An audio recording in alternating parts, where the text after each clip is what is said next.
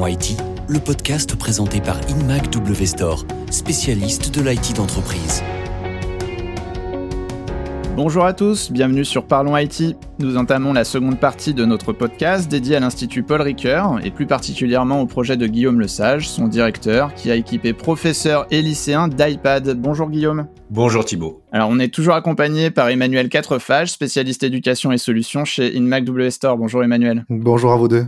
Nous avons commencé par étudier les avantages de l'iPad pour les élèves. J'imagine qu'il doit aussi servir le corps pédagogique et, l'établissement dans son ensemble. Guillaume, comment ça se passe? Bah, Concrètement, l'écosystème des iPads simplifie globalement la vie de la communauté, dans plein de dimensions. Les manuels numériques diminuent euh, énormément l'usage des photocopies et là nous avons observé une baisse substantielle des consommables de cette nature, une vraie économie pour l'établissement. Puis il y a la création de contenus d'enseignement par les enseignants eux-mêmes qui scannent à l'aide de la tablette, qui transforment les documents, qui les mettent en images, qui les mettent en PDF, tout cela pour un partage quasi instantané avec leurs élèves, mais aussi avec leurs collègues. Donc le travail collaboratif s'observe pour les élèves et s'observe aussi entre les enseignants. Nous souhaiterions d'ailleurs tendre vers un concept d'établissement zéro papier, mais il y a, y a, du chemin encore. Très très bon objectif parce qu'il faut quand même rappeler que l'éducation nationale pousse au numérique, mais pousse aussi euh, à, ce qui s'appelle le label E3D, donc à, une éco-responsabilité. Hein. On est vraiment tous unis avec les élèves contre le changement climatique et, une meilleure transition écologique. Je vais pas faire un laïus politique éco-responsable là, mais c'est quand même important de dire que ce genre de projet se marie à la fois avec les enjeux numériques, puis les enjeux euh, d'un point de vue, on va dire, éco-responsabilité. Je vais peut-être rappeler les cinq enjeux majeurs Hein. Aujourd'hui, c'est limité à consommation d'espace et préserver les milieux. Donc, euh, qui dit euh, prendre moins de papier, ben, répond à ça. Protéger les écosystèmes aussi. Hein. On est vraiment sur une protection euh, quand on consomme moins. Évidemment qu'il y a tous les data centers, mais on va quand même préserver toute cette partie écosystème, mer, littoral.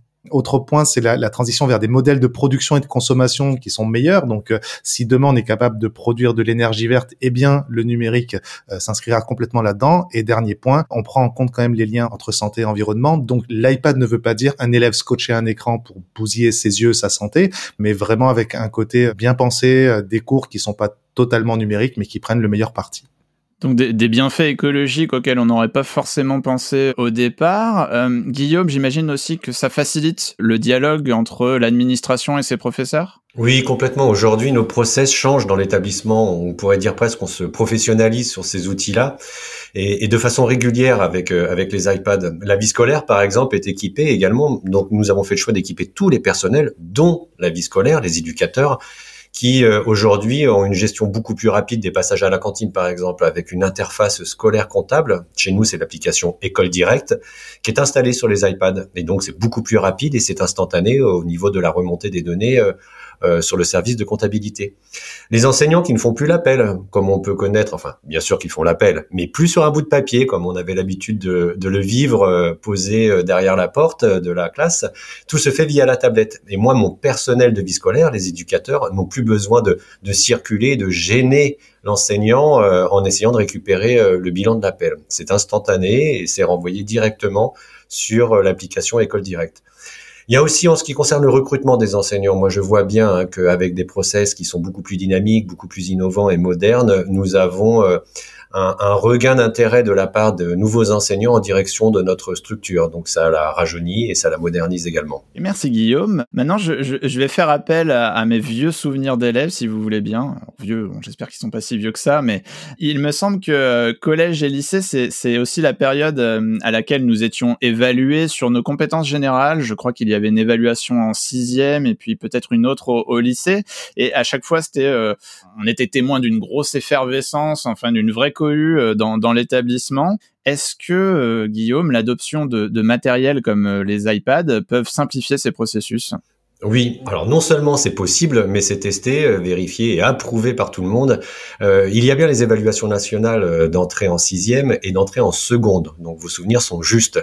Mais en effet, alors je ne parlerai pas d'effervescence, mais mais vraiment d'un enfer hein, organisationnel à, à, proposer à la fois aux enseignants, à la vie scolaire et aux élèves. Il nous fallait plus d'une semaine vraiment plus d'une semaine pour passer l'ensemble des sixièmes et des secondes sur ces euh, évaluations nationales devant un poste informatique.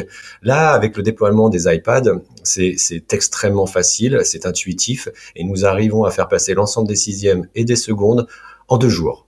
Donc un gain colossal, on reviendra jamais en arrière. Ah oui, ce temps, ce temps de toute façon, enfin, il, va falloir euh, s'adapter pour le faire euh, réduire. Et surtout, alors, avec, tout ce qui s'est passé euh, dernièrement dans, l'actualité, c'est quand même important de pointer un, un, autre point. Ce sont toutes les certifications qu'on appelle PICS qui ont été mises en place par par l'éducation nationale, parce qu'en fait, on s'approche d'un modèle qui va permettre à chaque apprenant de se certifier au numérique tout au long de sa vie.